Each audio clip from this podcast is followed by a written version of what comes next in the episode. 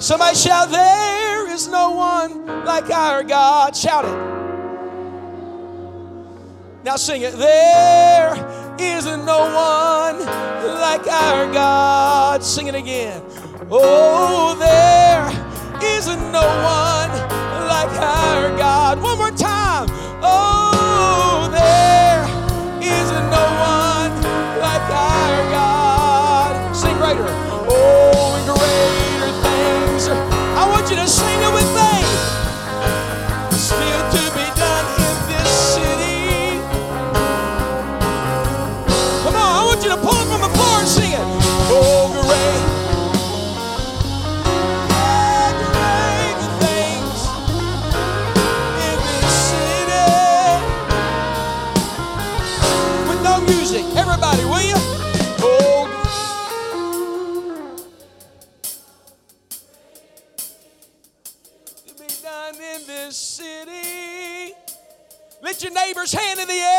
sing it one more time. Oh, greater things are yet to come.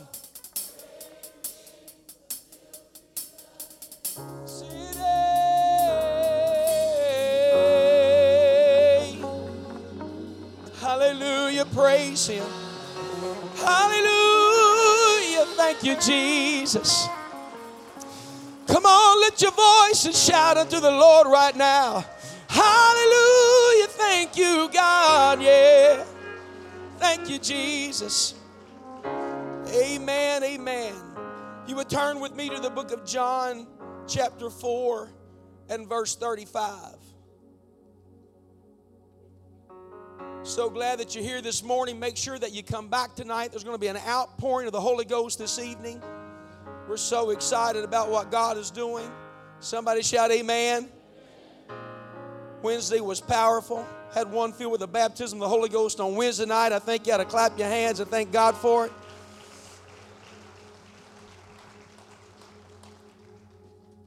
Craig, it's so good to see you. Believing for what God's got in your future. I really do. I'm excited to see you this morning, what God's doing with you and your family. Praise God. John chapter 4, verse 35 says, Say not ye, there are yet four months. You know, that's a commandment. That's Jesus speaking. Don't say, There are yet four months, and then cometh harvest after football season. Then we'll start reaching for lost people. Well, as soon as basketball's over, he commanded you to not procrastinate what's important to him now. Look at your neighbor and say, now. Come on, all you parents know how to say that word well to your kid. Now!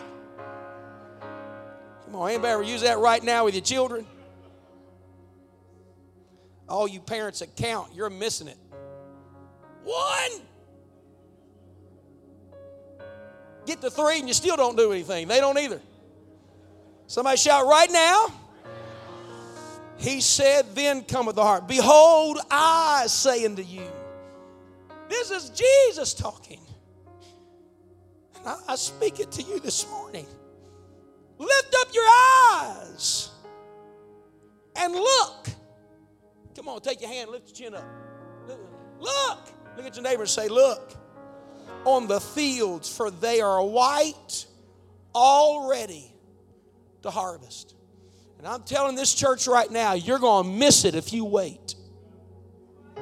Some of you have been endowed with spiritual giftings and talents to reach people, and the devil's doing everything he can to procrastinate you missing the harvest.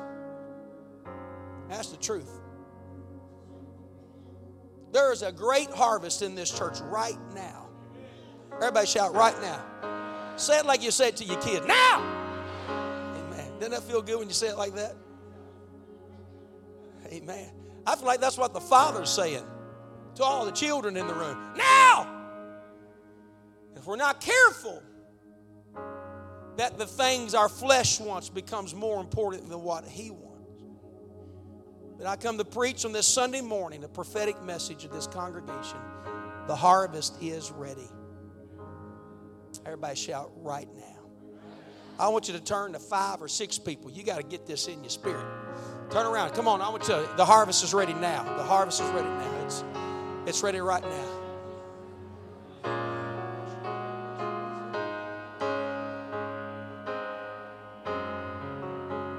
Right now. Right now. Come on, I wish some of you get it in your spirit and shout right now. You know what I think of when I think of right now? I think of backsliders coming back to the Lord, that your children and your family. I, I think of your neighbors and I think of people you've been praying for for 10 years that right now, right now, I know I've said it 25 times, but I'm going to say it again right now. Somebody shout right now. Now, high five somebody beside you and say, right now. Amen. Sister Dawn missed and hit Sister Andy back there. She missed the whole five and hit her. Y'all better be seated before you hurt somebody. Amen. The harvest is ready. I think to understand what I'm preaching, you must understand what are we talking about about a harvest. I'm not talking about wheat, tomatoes, cucumbers. I'm not talking about corn. I'm talking about people. In the setting of the scripture, Jesus sends his disciples grocery shopping because he knew, Brother Nehemiah, they would not approve of his company. He is walking down a road, what some would believe was a shortcut to Samaria, but in John 4 4, he must needs. Everybody shout, must. Today's message isn't an option. Sometimes I, I tell people, I, I pastor, some, to some people, I'm their pastor. For others, they go to the church I pastor. There's a difference. If we're not careful, we will, we will look at biblical scriptures as a suggestion, which probably good, but what I'm preaching you today is not a suggestion. Suggestion. It is a commandment of God. And he said, must. Everybody shout, must. He must needs go through Samaria. It's, it's not optional. I've got to go. Why? Because there's a woman that's there. She's had five husbands. The one she now has isn't even hers. She's empty. She's broken. And Jesus looks at her and he says, Give me the drink. She said, What are you doing talking to me? You Jews don't have anything to do with us Samaritan people. And he makes a statement that he said, If thou only knewest the gift of God. And who said to thee, Give me drink? He said, Thou would have asked of him, and he would have given thee living water. So he's talking to a woman that has had brokenness in her life and emptiness in her life, and she's being shunned by the community. Isn't that how the world does? It uses you up and throws you aside. How many know it's the way it is? Yeah, it, it, has its moment of fun, then it casts you aside. The pleasure sins for a season. Then she's shoved aside and she's condemned and she's lonely and she's standing there. And Jesus told she didn't even know who she talked to, just a stranger. If she owned, I've always thought, if she only knew who she was talking to. He's not just another man or another prophet. This is, this is the creator, the, the one that's, that stood at the, the darkness of, of the universe on the, on the threshold of eternity and said, Let there be light, and boom. Threw stars off of his fingertips. He spoke the world into existence. John 1 1 says, In the beginning was the Word, the Word was with God, and the Word was God. All things, somebody shout, all things were made by him. Without him was not anything made that was made. And the word was made flesh and what among us. They did not know. She did not know who she was talking to. But you know what I love about Jesus?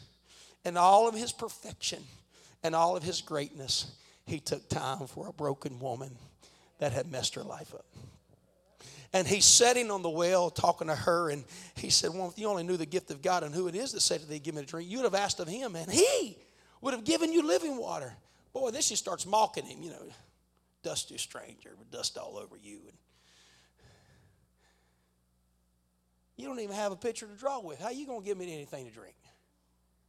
The well is deep.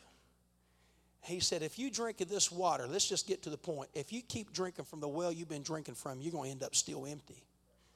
He said, but the water that I shall give you it's going to be in you a well of living water springing up in the everlasting life. How many's ever had that springing well? Amen. He said the well that I, what's he talking about? He's talking about the baptism of the Holy Ghost, is what he's talking about. I remember when I received it, February the 22nd, 1987. I was standing here in Winston-Salem, North Carolina, right from the pulpit, and I'll never forget when Jesus came down in my life and filled me with His Spirit. And out of my mouth, I began to pray in a language I did not understand, just like Mary, the mother of Jesus. Amen. Just like the Apostle Paul, just like the disciples on the day of Pentecost. And it was like a springing well. I remember going home like this. Ooh, how many know I'm talking about that you've been filled? You feel so good, your cup's running over, and woo! I was crying and had stammering lips, as Isaiah uh, 28 11 says, stammering lips and another tongue, and this is the rest wherewith you may cause the weary to rest in. It was so fulfilling. I had been born of the Spirit, just an eight year old boy, and here it is. Here it is. I'm 41, and I think to myself, that was a changing moment in my life. I had faith. I had repented. I had been baptized. But man, the baptism of the Holy Ghost is so fulfilling. It's a separate, distinct experience that's for everybody. How many believe it's for everybody? Amen.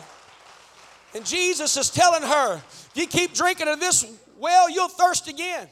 You know, it's amazing. I had a guy come to me one time and he said, he said, I just, I, have been smoking weed every night for two years. And preacher, I, I, we went to school together. He said, he said, I need help. He said, I don't know what to do. I took him to this portion of Scripture. I said, You know what that woman did when she got finished talking to Jesus? He said, What? I said, The Bible says she left her pot.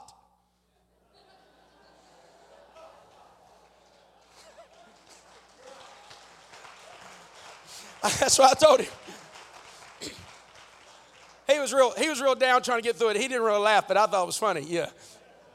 She left the pot. What she was what what she was using to try to satisfy her soul wasn't working. But I come to tell you, when you come to Jesus, you won't need alcohol any longer. You won't need pot any longer. You won't need a thing that always leaves you empty. He's looking at a woman that's broken. He's looking at a woman that's empty. He's looking at a woman that's been shamed. And some call her the woman of ill repute. I've heard, you know, we, we put titles on people. Do you know the prodigal wasn't even called the prodigal in Scripture? We title people because we categorize people. You can categorize her however you want to, but you remember this. He still offered her the well of living water. And I just want to know are there any sinners saved by grace in this building this morning? You say, I once was lost in sin, but He gave me the well of living water. Somebody shout hallelujah. He sent her on her way, and she, she, she looks at him and before he sent her away, he, she looks at him. He says, she says, Jesus. And in John 4, John 4, she said, Sir, give me this water. Give me this water. Everybody shout, Give me this water. That I thirst not, neither come hither to draw. She says, All right, you convinced me. Give me this water that I don't need to come back to this well. I don't need the pot any longer. Jesus said unto her, Go get your husband. Hold, hold, hold, hold, hold, hold, hold on a minute, Jesus. You just ruined it. I mean, you had her wanting the well. And now you tell her, now you tell her to go get her husband. She said to him, I don't have a husband. She's thinking, I got out of that. The woman answered and said, I have no husband. Jesus said to her, Thou hast well said, I have no husband. She's thinking, Whew. He said, For thou hast five, the one thou now hast is not yours. she said, I perceive thou art a prophet. he has her wanting the well. Listen, listen. And then he surfaces her sin. Can I tell you why would he do it? It's not to shame her, it's not to expose her. It was a private conversation. We don't need to go public with our stuff. There's some things that God keeps just between Him and her. Why did He say what He said? I'm going to tell you why. Because He had to expose it to heal it. It wasn't to expose it, to condemn it. Man, aren't you glad that Jesus knew everything about you and still gave you hope? Come on, anybody ever messed up? How many found repentance and grace and mercy in Him? He goes on and talks, and she gets religious in the conversation after he talks, and she's talking about word of worship. And he made a statement. He said, But the hour cometh, verse 23, and now is. Everybody shout, now is. When the true worshipers shall worship the Father in spirit and in truth. For the Father seeketh such to worship him. Go, excuse me, God is a spirit, and they that worship him, everybody shout, must worship him in spirit and in truth. And he ministers to her, and she goes her way, and the disciples show back up. And they have groceries. And um, he says to them, when they said, in the meanwhile, his disciples prayed him, saying, Master, eat. Here's the grocery sent us after. He said, I have meat to eat that you know not of. He said, I've got something, you know, you know why you eat? Because you're hungry. You're hungry for food. My kids, they can eat 15 minutes. 15 minutes, they can eat, and 15 minutes later, I'm starving. Of your kids that way? Two of you, you're lying. Yeah, some of you like, I'm that way, is what you're thinking. I'm hungry. Daddy, Daddy, if you don't stop giving me a cheeseburger at McDonald's, I'm going to die. You know why they're eating? Because they're hungry. And what he was saying, you're hungry for food, but you should be hungry for the harvest. When's the last time you said, if I don't, if I don't win somebody to God, I'm going to die if I don't get somebody. If, if I don't, if somebody doesn't get baptized in that baptismal tank, I'm going to die. When's the last time you made a statement? If I go to church alone with not, without a sinner with me, one more service, I think I'm going to, I think I'm going to die. When's the last time you said that? I'll tell you why we don't say it because we're not hungry for it. We're content to be saved without being hungry for what God's hungry for. Now, let's be honest. When you came today, you, you already talking on the way to church. Where are you going to eat? We already did that. Where are we going to eat after church? You know why? Because we wake up hungry. Is that right? Somebody said, You always talk about food when you're eating, when you're preaching. Because I'm hungry when I'm preaching on Sunday morning. but when, when are we going to start becoming hungry for what God's hungry for? What is it that really matters matters to God? Boy, I've got to have that cup of coffee in the morning. I've got to have this. We got to have it. But when's the last time you got a hold of what God's hungry for said, God is hungry for sinners to be saved? Everybody shout right now. I'm not talking about something five years. I'm not even talking about something four months from now. I'm talking about right now. The harvest is ready. And God looks over the crowd of people and says, I wish somebody go out and reach the people I gave my life for. You feel that contentment that's in the room? Oh, but Pastor, school's starting. You know, we can't do it now. We got to get the kids in bed on time. And please don't preach too long on Wednesday night because we got to get the kids asleep. Come on, how, you know how we are, you know. And uh, we got, I'm going to tell you something. Do you have Brother Tyler, Brother Tyler here? Did, did he get me that football? Brother Tyler Gators, is he? Huh?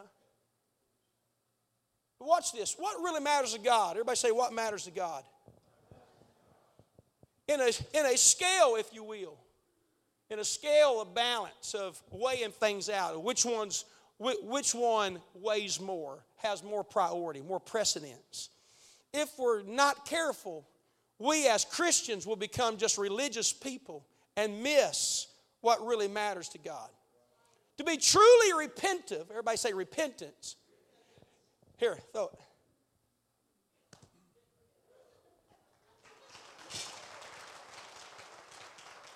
To be truly repentant, it means to feel about things the way God feels about things. That's what, if you study repentance, a place of repentance, or what repentance is, is about, the word repentance, it means a place where you feel about things the way God feels about it.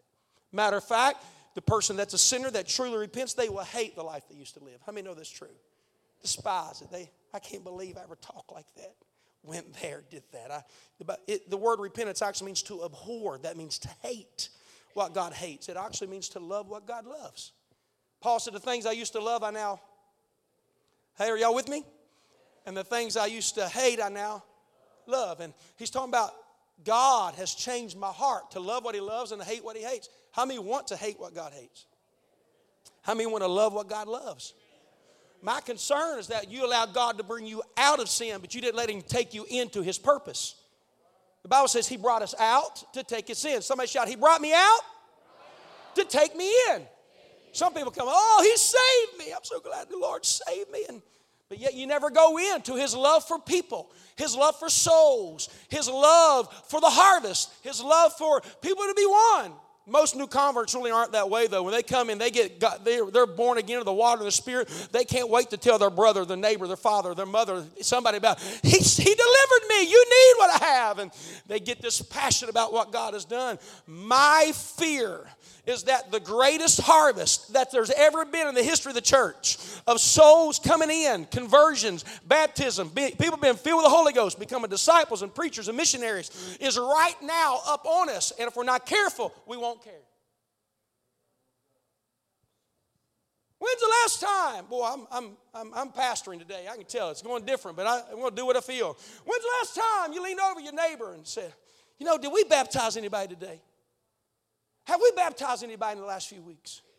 You know, I, I, I, uh, we got that baptismal covered up. We're trying to get it out here, I promise. We got a plan getting this baptismal back out here. But we've been baptizing people. Amen. So, our brother, I forget your name. He was baptized uh, two weeks ago, and we baptized two people last Sunday. Are you excited about that?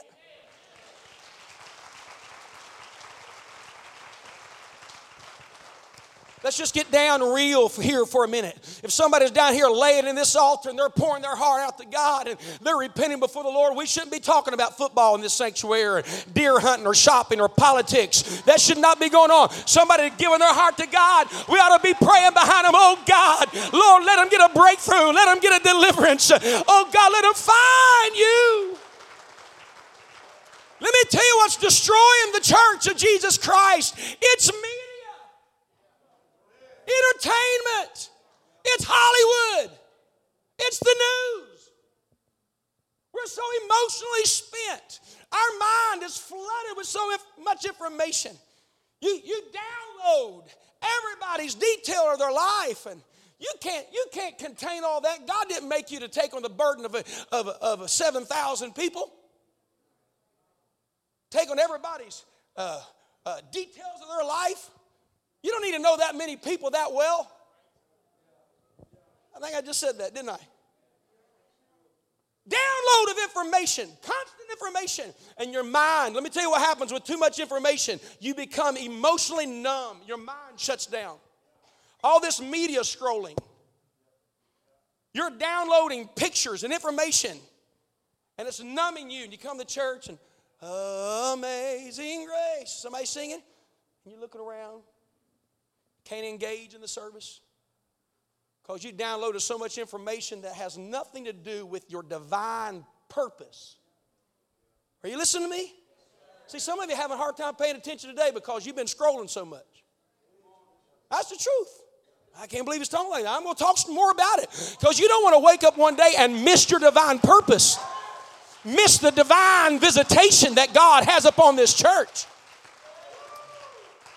Elder Gators, I love prophecy.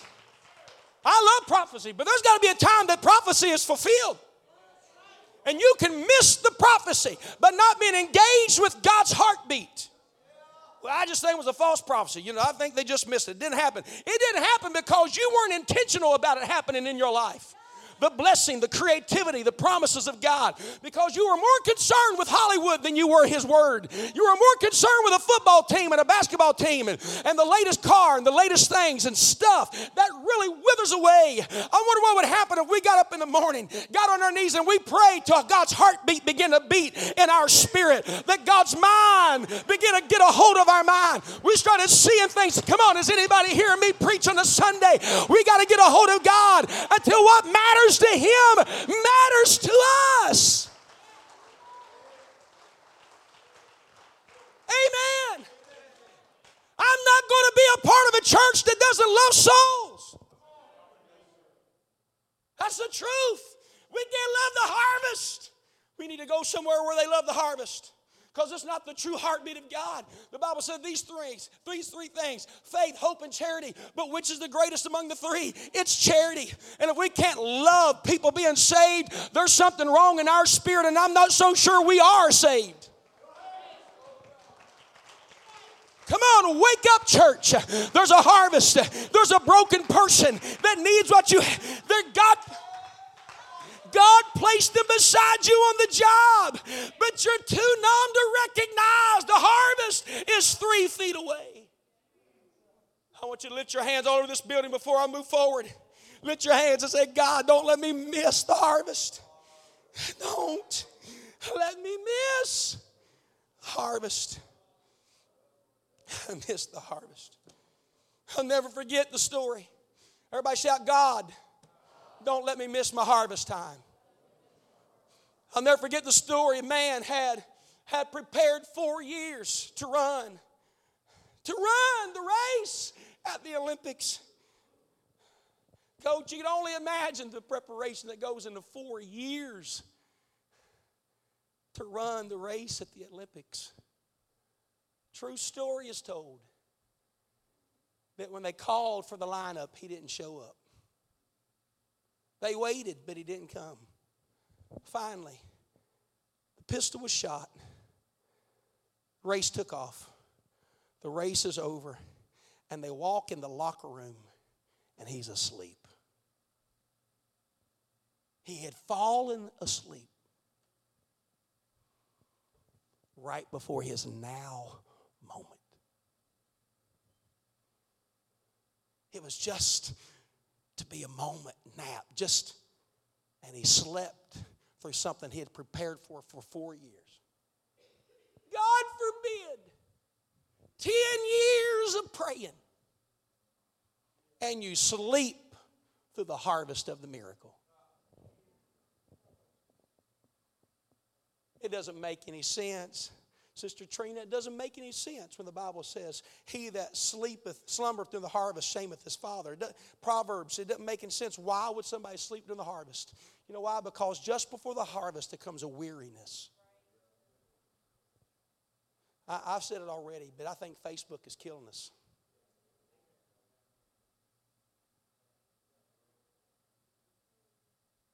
I think social media is numbing us. I'm not against it, I'm on it.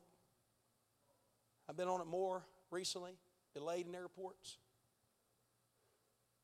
I'm going to tell you, I'm not so sure that Hollywood desensitizing videos that the goal is twofold. That's why I don't go to movie theaters. I don't go to them. I'm going to tell you why. Because I believe it's the atmosphere that desensitizes the United States to accept the Antichrist when he comes. Because it's a download of of the impartation of the spirit of the Antichrist. I'm just going to talk about it, man. Why? Hear me, hear me. I, I know I'm, I'm considered conservative. Amen. That's complimented me. But listen to me. Why are we listening and watching stuff that is anti Christ? Well, it's a it's it's a chick flick. And well, it's a classic. Well, it's Halloween. We got to watch scary movies because that's what U.S. does. You're going to let a spirit come in your home that's going to cause you to slumber. Uh, hey, he said a great statement a few years ago. I'm preparing them for the harvest, elder. That's what I'm doing right now.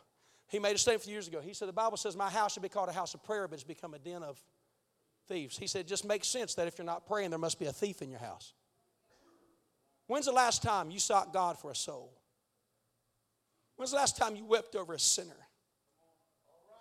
When's the last time you looked at the harvest and, oh God, I wept at your bed, he and I both praying for you when you were dead for 12 minutes. I'm so glad you're here. God's got so much for your family. He's not done. He's not done. Amen. Because the devil's in competition because he loves souls more than some of you do. His goal is to reach lost souls and keep them lost. His goal is to bind up territories and keep spiritual opposition and destroy families and destroy minds and to get them to die before they can be reached with the gospel. It is the goal of the enemy to drag people to hell. And the church should not, not cower down to the opposition of a demonic force. It ought to be the opposition. It ought to be that when you wake up in the morning, the devil says they're awake. I can't believe they just got out of bed. I've done everything I can to stop it, but they're reaching more people than I can hold. Somebody say amen. When you begin to look at Scripture, you're going to find something very interesting in the God's value, in God's eye. Everybody shout God's eye.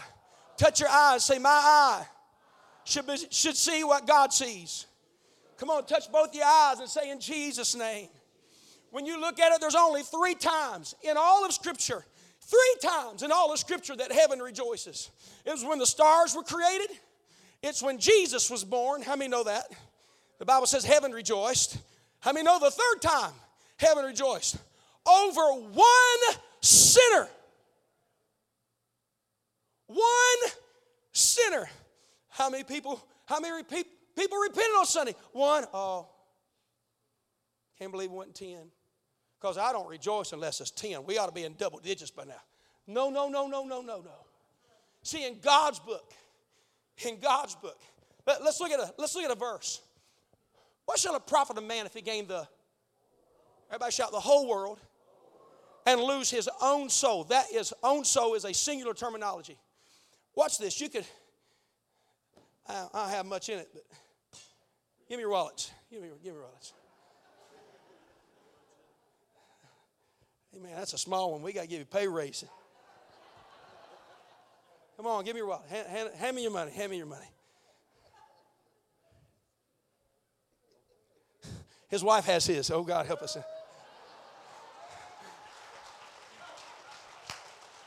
Where are you at, Sister Cindy? I couldn't pass that up. I couldn't pass it up. I couldn't pass it up. All the wealth in the world, every oil rig, oil guru, all the Swiss Alps, all the vacation homes, all the yachts.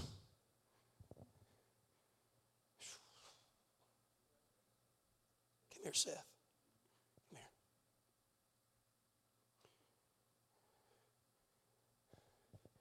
one kid. Put your hand right there. One soul. One. One. One soul in God's eyes is more value.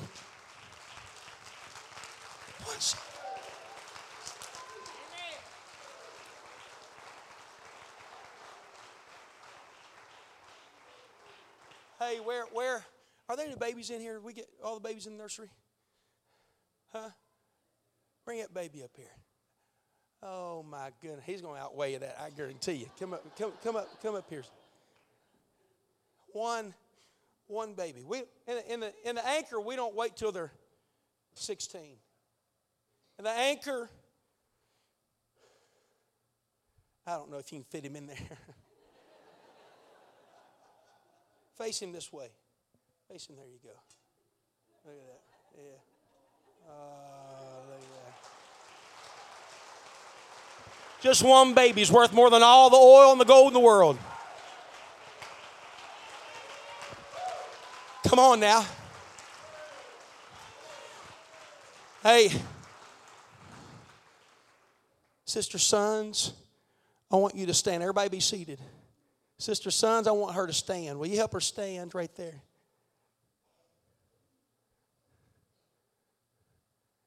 She's, she's, she's the eldest in the church. She's 90, how much now? 95? Still the same value. Souls don't come in sizes, it's the same value.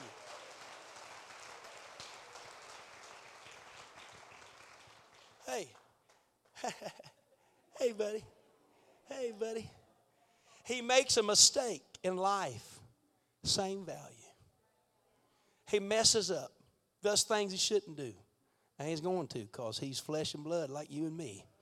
Same value. Jesus, the Bible says, came down to the earth, all the way down. You study how he came from the throne of heaven all the way down. The Bible says he became a worm to humanity. That meant to the least of place that he could become. Why? Because in God's book, everybody has a value equally. And the revelation is coming in this room. How can we pass up another house between our church and home, or home and church, and not try to get somebody to come in and find the Lord? How can we sit back idle and not start praying against spiritual warfare where the devil's binding people and, and not pray them out of bondage? Come on, how if, if we really love what God loves, how can we come to church with empty car seats in our car? You hear what I'm saying? Come on, it hits home now because it's easy to talk about the value of God and letting pastor reach a lost soul. But it was never the will of God for the preacher to reach this city. At what point? At what point was the responsibility of reaching the world left to the preacher? I'm going to tell you, in the Catholic movement, that's what happened. They went to church, they heard the priest, they went there, let him pray, they let him forgive, they let him preach. It was never the will of God to leave the harvest of a city to a priest. It was biblical for Jesus to empower believers and turn them loose in their community. It shouldn't be me knocking doors and I do it. It ought to be you reaching your neighbors, your cousins, your nieces, your nephews, your grandkids, and realizing they're a soul. And if they're going to get to heaven, it's going to be because of me. I'm not letting somebody else do what I can do. Somebody shout amen. Now here's my concern is when career and sports becomes more valuable than the baby in your family. I'm going to say it strong, and I hope people that aren't here are watching me preach right now.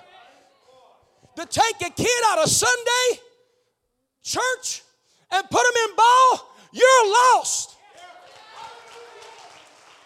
You're lost. You have missed it. You will stand in judgment for taking your children out of church and putting them in ball. You will stand in judgment for it. It is not the will of God. I know I can't be more clear, but we don't have time to be beating around the bush and trying to make you feel good about things that are sending your family to hell. Somebody's got to wake up and say, As for me and my house, we are going to serve the Lord. Here's what happens we start living our lives through our kids. And the fact of the matter, I don't know if I can do this. But the fact of the matter is, it's not that ball's more important than the soul, it's that we are more important than the soul. Has nothing to do with football, has everything to do with flesh. Paul said, I am crucified with Christ. Yet I live, but not I, that Christ lives within me. Come on, I don't know how a member of the church can get caught up with the sports of the world, take your kids out of the house of God. Oh, it's only four months. You know how many? Come on, I like a little football. I, am not against all that, but I'm going to tell you right now. But you know how many parents have told me over the years, I can talk like this. I've pastored long enough to talk like this. And you're listening. How many parents have told me, Pastor, we'll be back in four months? Their babies are loving God. They're down at the altar weeping. They're seeking the Lord. They love God. They don't even want to play football. But daddy wants them to play football. And mama thinks that's just what you got to do in the community because that's just what we do. The day that the sport takes over the kingdom is the day you need to pull them out of the sport. Hold on, I want you to clap. Hold on, hold on, hold on, hold on. I'm not trying to hype you up. I'm just trying to get real with you. I realize not everybody's going to agree with me, and I'm going to get slammed for this for some people. but I don't care right now. But you listen while I'm preaching. There's got to get something in your spirit that understands this simple thing.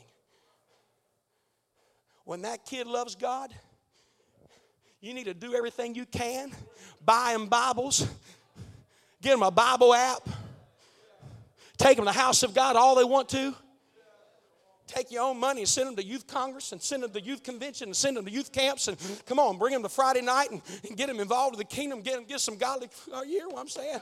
Because when the roll was caught up yonder, I want my babies to go with me. I, I want my family to go. Oh, God.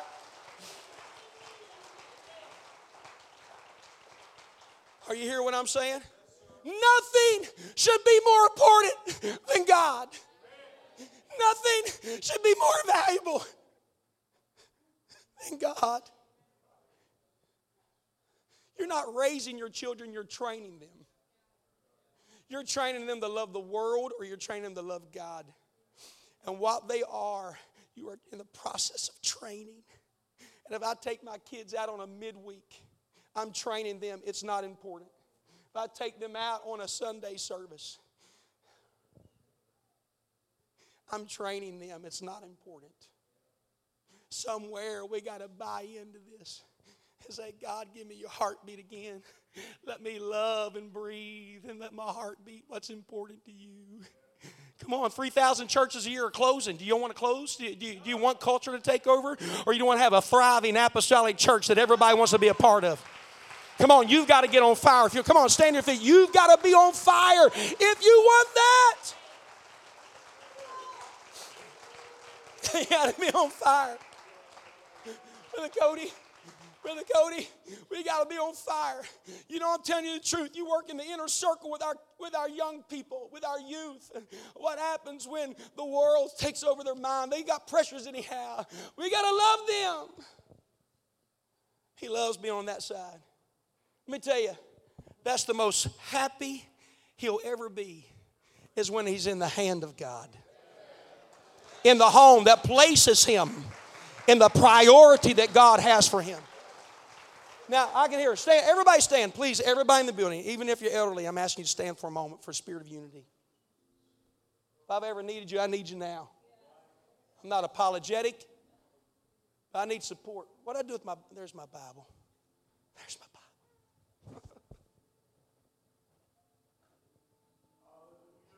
That's my Bible.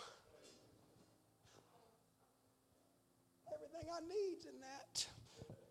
I'll help you, Dan. I'm sorry I kept you up for so long. I know you enjoyed showing that grandbaby off.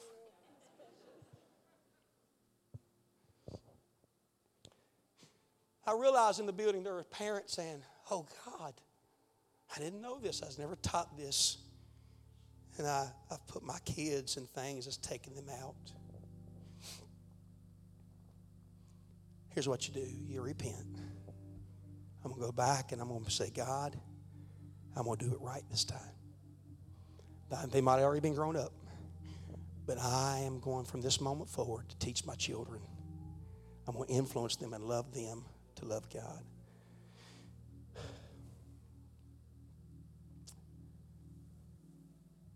Lift your hands. Don't lose your babies to the world. The harvest is ready.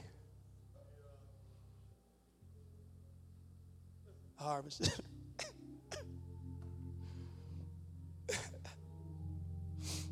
we don't do it perfect. I'm learning. I'm trying to change things at home to better my family. Sometimes I repent. Oh God, we're out of balance. We're out of balance.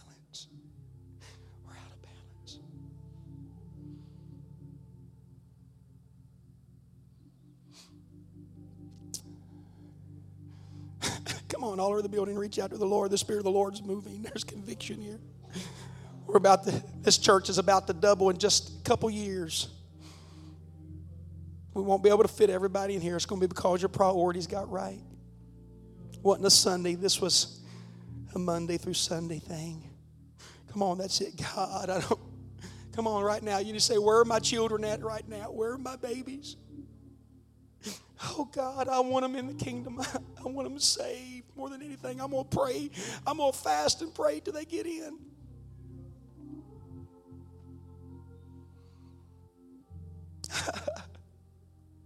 there's not four months. I'm warning somebody.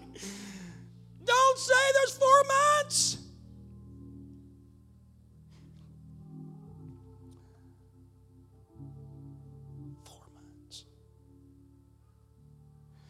It's a now moment. Don't miss the now moment. Come this altar, those that would. Uh, you feel God compelling you, you feel the Lord pulling on you. Come. Come on. Let's fill these altars up. Let's get on our knees if possible. Let's repent. Come on, Ari. I have and I will again. Oh, God. I need God in my life. Come on. There are literally tens of thousands of people we're about to reach. Tens of thousands.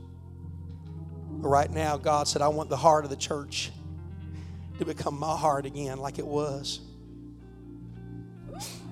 Come on, preachers, help me today. Come on, elders. Come on, seniors. Come on, young families. Come on, teenagers.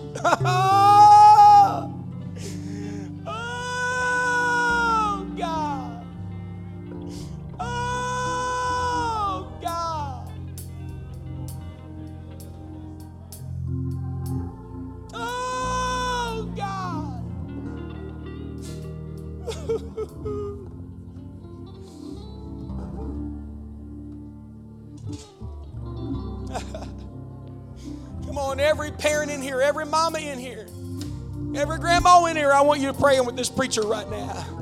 Oh, Jesus.